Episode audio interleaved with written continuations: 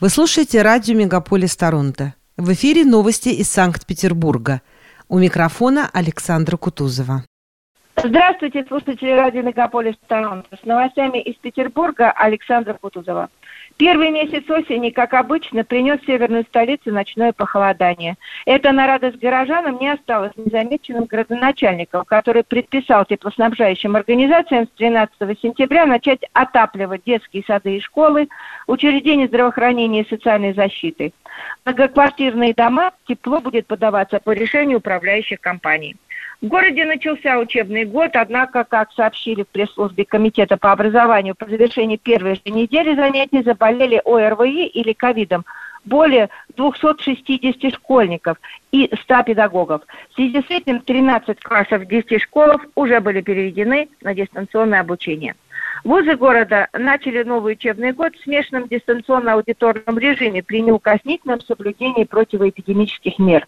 Правила допуска студентов к очным занятиям оговорены Министерством науки и высшего образования, однако жесткость их варьирует в различных учебных заведениях. Так, например, в ряде вузов посещение аудитории учебных комнат может быть разрешено только тем студентам и аспирантам, которые имеют документы о вакцинации, в том числе вакцинами иностранного производства. Справку о перенесенном ковид в течение последних шести месяцев или медотвод от прививки. При отсутствии таковых учащиеся переводятся на дистанционное обучение. Следует сказать, что такая строгость совершенно оправдана, так как, к сожалению, ковид не отступает, число заболевших вновь увеличивается, и, по мнению Министерства здравоохранения, все мы уже погружаемся в четвертую волну эпидемии. Пока суточный прирост ковид-больных в городе составляет более полутора тысяч человек. Кстати, по этому показателю Петербург вновь занял второе место в стране, уступив лишь столице. Ежедневно в городе госпитализируется более 200 коронавирусных пациентов, заняты более 70% развернутых коек. В реанимационных отделениях находится почти 400 человек. С начала прививочной кампании полностью вакцинированы более полутора миллионов петербуржцев. Однако жизнь продолжается, и несмотря на ковид 11 и 12 сентября – Город, хотя и с некоторыми ограничениями, но отметил 800-летие своего небесного покровителя, Псковского и Новгородского князя, великого князя Киевского и Владимирского из рода Рюриковичей Александра Ярославича Невского, полководца, не проигравшего ни одного сражения, победителя шведов и ливонских рыцарей, а также успешного дипломата и союзника ордынского хана Батыя. Родился Александр Ярославич 13 мая 1221 года.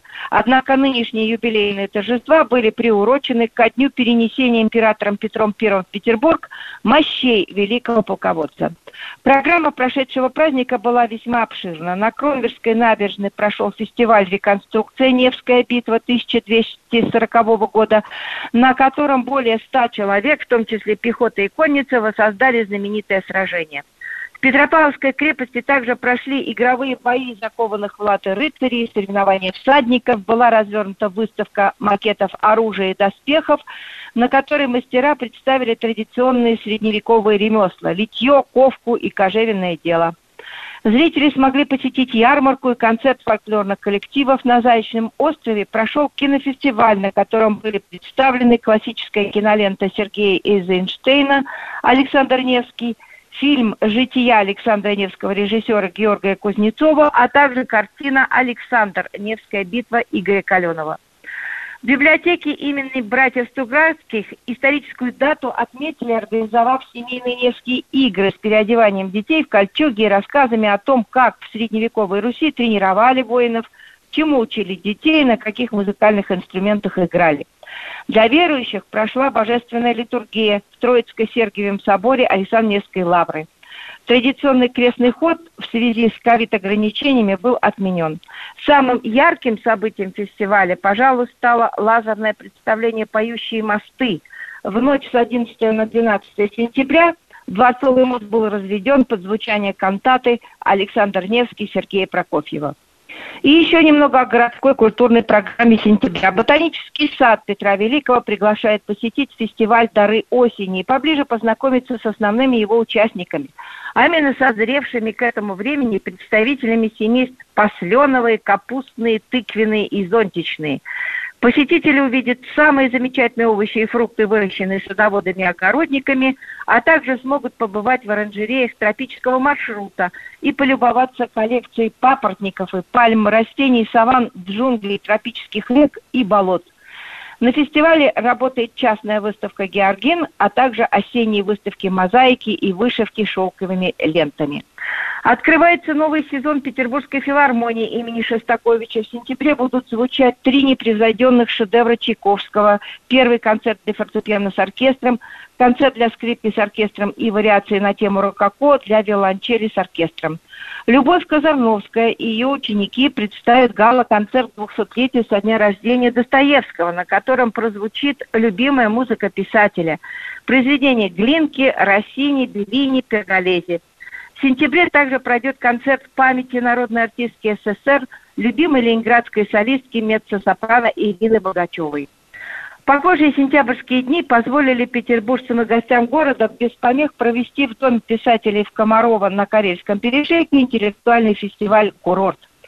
Напомню, что поселок Комарова известен на всю страну своими выдающимися жителями. Даже нынешнее свое название в 1948 году поселение получило в честь известного ботаника, географа и путешественника Владимира Леонтьевича Комарова – Летними дачами здесь владели замечательные петербуржцы. Академик Иван Петрович Павлов, ювелир Карл Фаберже. Известно, что в поселке гостила Матильда Кшесинская. 50-е и 60-е годы прошлого века здесь жила Анна Ахматова, отдыхали на комаровских дачах и многие другие деятели культуры и науки. Композиторы Дмитрий Шостакович и Василий Павлович Славьев-Седой, артист Николай Черкасов, кинорежиссер Григорий Козинцев, академики Лихачев и Михаил Петровский, второй после Павлова Нобелевский лауреат Жорес Алферов. На даче писателя Юрия Германа, гостивший в Комарова драматург Евгений Шварц, написал свое «Обыкновенное чудо».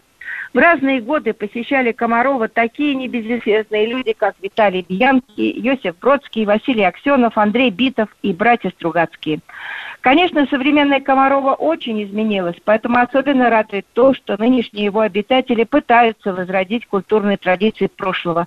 Посетители нынешнего интеллектуального фестиваля ждут семинары, концерты и выставки, на которых гости узнают о том, кто и когда создавал стихи в Комарова, увидят графику ленинградского поэта Виктора Сосноры, услышат музыкальную программу лауреатов премии Сергея Курехина, поэта Андрея Родионова и музыканта Александра Зайцева – в программе фестиваля также образовательные прогулки по живописным памятным местам Комарова и воркшопы. И последнее. На Большом Суздальском озере города еще несколько дней можно будет любоваться серыми цаплями, которые остановились здесь на короткий отдых перед долгим и трудным перелетом на зимовье в Западной Европе и Африке. Пожелаем же им счастливой дороги. Вот и все новости на сегодня. С вами была Александра Кутузова. До встречи на волне радио Мегаполис Торонто.